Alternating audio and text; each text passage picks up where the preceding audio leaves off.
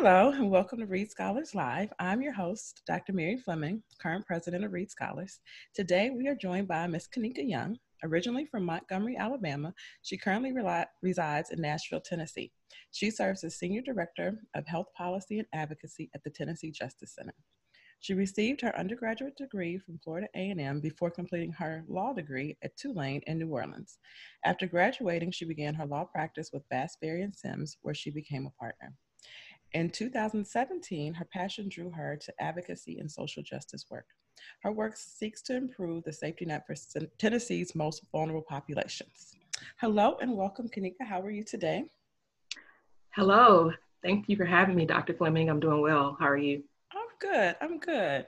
Um, oh, I'm excited about our conversation today. And, you know, part of the thing, uh, I mean, there are many, very, very many interesting things about you. But in the context of this conversation, one of the things I think our listeners would be most interested um, to learn about you is your transition from being um, a, a, law partner to um, social justice and advocacy work. So, can you tell us, you know, what uh, prompted that that transition and and what led you specifically to the Tennessee Justice Center? Sure. So um, I started feeling like uh, social justice issues were really important to focus on um, around 2016. Um, probably starting in the summer of 2016, there was a lot of uh, news being reported about um, racial injustice and issues concerning uh, access to basic needs and resources for marginalized groups. And I really started feeling that social justice work is something that um, I was called to do. And then um, the presidential election happened in November of 2016, and I really felt like it was a call to action for people to really start um, advocating for things that they believe in, not necessarily quitting their jobs, but just starting to be more um, engaged civically. So maybe donating to organizations that are working on issues that are important to you. And so um, prior to that time, I became familiar with the Tennessee Justice Center through a leadership program that I did uh, with the Tennessee Bar Association. And I met uh, a staff attorney who was there, as well as the executive director, and learned a lot about the organization. And I really identified with their mission. And so I had began by um, donating to their cause, as well as um, I handled a pro bono case for one of their clients. And so I was familiar with the organization. And then when I started uh, feeling that I could put my legal skills to use in a social justice focused way, then it just naturally uh, occurred to me that Tennessee Justice Center may be a place where I could uh, make a difference. And so I reached out to the executive director and inquired about any job opportunities.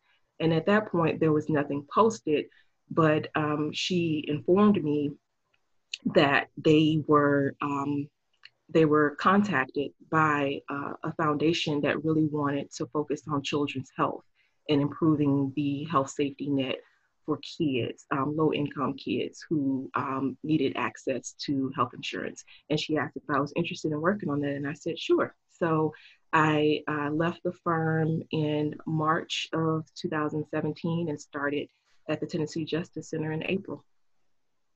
That's, that's awesome. I I, um, I like the way you described it. It doesn't have to be all or nothing at the beginning, right? So I think, you know, when we talk to a lot of people around transitioning and not always necessarily feeling frustrated, but knowing that their, their life's work might uh, need to take a different direction. Um, as you mentioned, you don't have to quit today, but uh, kind of putting your toe in the water, learning more about organizations, seeing how you can get involved, and seeing if it's a right fit before you transition over. So I think that was a great example. Um, and, and speaking, you talked a lot about um, learning more about the social justice and health equity component uh, of work in Tennessee. And so I know recently the Tennessee Justice Center had a podcast on on health equity and really um, talked about. I mean, it, it, was great. It was very comprehensive um, in talking about health disparities and broadly, but also in Tennessee specifically. Um, so, can you tell me a little bit more about that transition? What have you learned about health equity since you've been at the Tennessee Justice Center? What stands out the most to you? Um, you know, what do you feel, you know, is driving your your passions right now? Sure. So I've learned a whole lot, um, to say the least, since I've joined TJC, um, specifically about public benefit programs and the role of those programs in lifting people out of poverty, and also the underlying um, issues and systemic barriers that keep people in poverty generation after generation. Um, I've learned a lot about adverse childhood experiences and the role that they play in adverse health outcomes um, showing up in adulthood. Um, and I've learned a lot about the role of racism in the systems that we are still perpetuating today and how that can show up in different ways that people don't always um, realize. And so it's been really eye opening to me to learn about historical policies and um, programs that had been put into place many years ago and how racism was infused in those programs from the beginning. And we're still struggling to adapt and overcome those issues. For example, um, the redlining policies that occurred in the 1930s, where um, neighborhoods literally had lines drawn around them indicating whether they were desirable from an investment standpoint. And if you wanted to obtain a mortgage or business loan to invest in a community that had been redlined, you couldn't. Um, banks would not um, finance those um, ventures. And so you see that that happened in primarily communities of color. And so today we still see that neighborhoods are largely segregated by race. And the communities that had been redlined lack resources, they lack employment opportunities, they lack uh, schools that are sufficiently funded, they lack grocery stores, they lack financial institutions. And so that policy still impacts people's lives to this day. And it's something that I had never really paid much attention to. If I learned about it in school, I had forgotten about it. Um, and, you know, seeing how neighborhoods look today and how people who are born into certain situations have a harder time overcoming those things because of the systemic barriers is something that was really eye opening to me and also infuriating. Um, and so I just really want to educate people about these things and in the hopes of not repeating history because today we're talking about you know how to recover from this huge economic decline and and other issues that have been caused by the pandemic. And when you see governments talk about things like property tax increases just across the board increases to make up for short, shortfalls in, in your budgets and you look at how that would impact lower income communities and there's really no um, protection for them. And so, years from today, we may see more people who are um, renters instead of homeowners because they could no longer afford their property tax on their homes and how that impacts um, wealth generation for many years to come. And so, yeah, I just, I've learned a whole lot about how these systems are connected in terms of the healthcare system, the education system, the um, retail system, like employment opportunities, everything kind of converges um, together when you are dealing with um, people's lives and how they can navigate these uh, systems and the barriers that have been put in place for years and even today. Indeed, I think you know the the more you you learn about um, you know health disparities, you know, we in, in I, I, think when I first started learning the terminology around health disparities, health disparities, and um, some of it is is eye opening because it reflects on your own lived experience, right? And you're like, oh, that's why those things happen.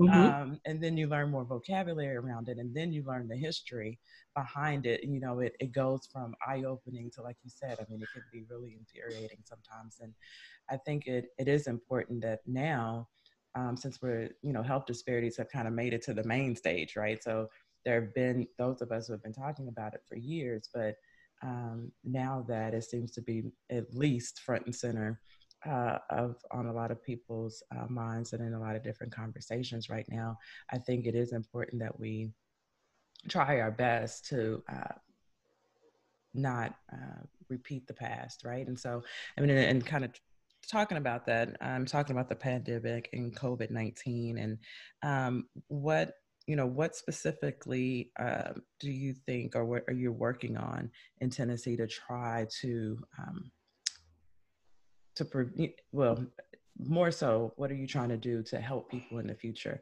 What what is covid-19 unearthed if you will in tennessee and, and what is the the justice system working on right now well, at uh, the Tennessee Justice Center, we have been focused on Medicaid expansion as a policy solution ever since the Affordable Care Act was passed and it became an option for states to do that. Um, unfortunately, it wasn't uniformly adopted, adopted um, because of the Supreme Court decision that left it up to states. And you see history repeating itself because it's the southern states primarily that have chosen not to adopt Medicaid expansion and 46% of the entire Black population in the US reside in the southern states. And so it's really um, eye opening and, and um, it illustrates how racism is still infused in our policy decisions, primarily since the Affordable Care Act was the um, product of the Obama administration. And we know that lots of people um, oppose his policies for no other reason than he was um, our first Black president. And so we are trying to highlight the um, issues that the pandemic has really brought to bear in terms of people not having access to health insurance. Um, I'll just give you an example in terms of um, health insurance being tied to your employment. If people had an employer sponsored plan and they've lost their jobs, they're now uninsured and they may fall in what's called the coverage gap. And those are people who don't qualify for the traditional Medicaid program um, because they don't fit within the uh, categorical eligibility groups, um, but they don't earn enough to qualify for subsidies on the um, federal exchange or the um, marketplace. And so those people really have no option. And these are some of the same people who may still be working on those uh, so called essential jobs where they are still going to work in hospitals or in um, people's homes or delivering food or working um, in the public in some way um, to still provide services to people who um, are are still able to go out and, and pick up food or go to the grocery store and that sort of thing. And so they're coming in contact with the public in a way where they're not being protected in terms of having health insurance in case they develop symptoms and need to uh, seek medical treatment. And so, really trying to highlight who are the people who um, are really showing up and doing their best, who the system is failing. Um, and so we want to educate Tennesseans specifically about who those people are and what the needs are and try to ensure that they have access to health care by expanding Medicaid. Um, expansion would um, really help to drive down health disparities because Black Americans are one and a half times more likely to be uninsured than white Americans and less than half of private sector employers offer health insurance to their employees. And we know that health costs are not affordable without insurance. And so providing this coverage would really help to drive down that disparity in terms of uninsured rates and help people get access to the treatment that they need. We also know that Medicaid as a program has been credited with helping to lift people out of poverty. And it makes sense if you're able to access um, healthcare when you need it for those preventative things, then you can um, be well enough to go to school and get a good education. And you can be well enough to um, have a job and be able to support yourself. And so all roads really lead back to health. If you don't have your health, then you're not able to um, really uh, lift yourself out of poverty. Um, and also, even if you fall on hard times, um, we realize in the age of the pandemic that having a safety net is really important because there are people who never thought that they would need Medicaid or any public benefit program. Um, we also at the Tennessee Justice Center work on nutrition programs, so food stamps, um, which are currently known as SNAP or the WIC program. There are um, these safety net programs are in place for a reason, um, so that in times like this, be it an economic crisis or a public health crisis, these programs are there to catch people um, when they when they need that support. And so we're really just trying to help people understand that Medicaid expansion is one of those uh, things that would really provide or expand the safety net for people in Tennessee so that we can get through these hard times and not fall further behind in terms of health disparities.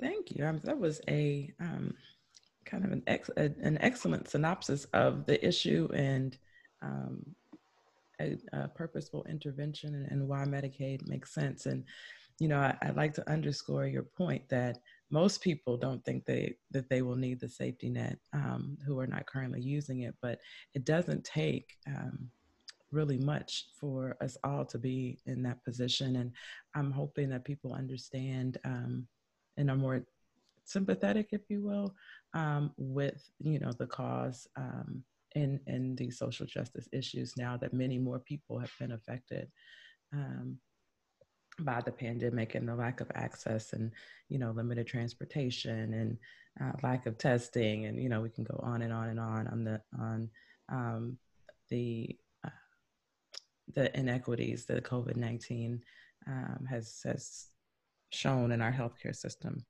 overall. Um, so thank you, thank you for that explanation. Um, uh, to close, uh, I'd like to ask um, what for you, this could be either personally or professionally, uh, what has been the biggest struggle for you um, during the pandemic? And two, what do you hope that, that we learn from this? How can we come out on the other side better? Ooh, that's a heavy one. I think the biggest struggle for me, I'll I'll say professionally because personally I think I'm I'm in a good position. I have a home, I have food, I still have a job that I can do from home. So I'm doing okay personally. Professionally, I would say that the biggest struggle has been to um, adapt to the surge in need. Um, if you work in the nonprofit space, you know that there's there's a great need. There's lots of people even prior to the pandemic who really struggle to meet their their basic needs and they don't have um, access to necessities. Um, there are so many people who are living at or, or near poverty levels um, who really need um, and rely on the government as well as uh, charitable space in order to get by. And so with the pandemic it's really been um, difficult because we're now seeing millions more people who now are looking to the government and looking to nonprofit organizations for help but the resources haven't really grown to, to meet those needs. And so it's it's really um, daunting to try to figure out how do you help as many people as possible under these circumstances. Um, but something that's been encouraging that I hope that we can carry forward even after we get through the pandemic has been the individuals who are really becoming um, problem solvers and using creative solutions to, to issues that many people may not even be aware of. Um, for example, I am a part of a home visiting alliance, and I was on a call with that group um, a couple of weeks ago, and they talked about um, issues concerning people not being able to buy diapers, even if they have um, the the resources to go to the store and get them because of hoarding. The materials that they need for their babies aren't available in the store, so diapers and formula and things like that. And so there are um, staff people who work for agencies that provide home visiting services who are able to do drop offs and so they just they have a, a stockpile at their agencies and they're able to deliver those things to people in need and just leave them at their doorstep. And when i heard them talk about that um, it kind of brought tears to my eyes because i was like i didn't even think about that. And so i hope that as people hear these stories that they realize that this is everyday life for a lot of people.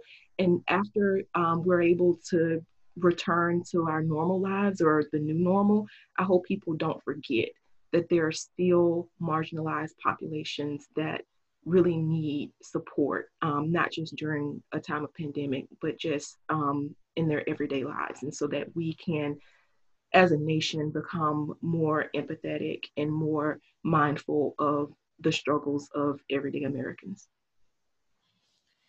Thank you. I, I, I am I am also reassured um, by the innovation and the ingenuity of a lot of a lot of groups and I, I, hope I hope we will come together and do better as a country after this. Um, thank you so much. Uh, as always, I am continually impressed and inspired by you and the work that you do. Um, I hope our listeners will go over to uh, the Tennessee Justice Center's website, um, check out what their team is doing around health equity, um, as well as more information about Medicaid expansion in Tennessee. Um, and uh, with that, uh, we will close and I will talk to you later. Thanks again for joining us. Thank you. Thank you so much for having me. This was fun.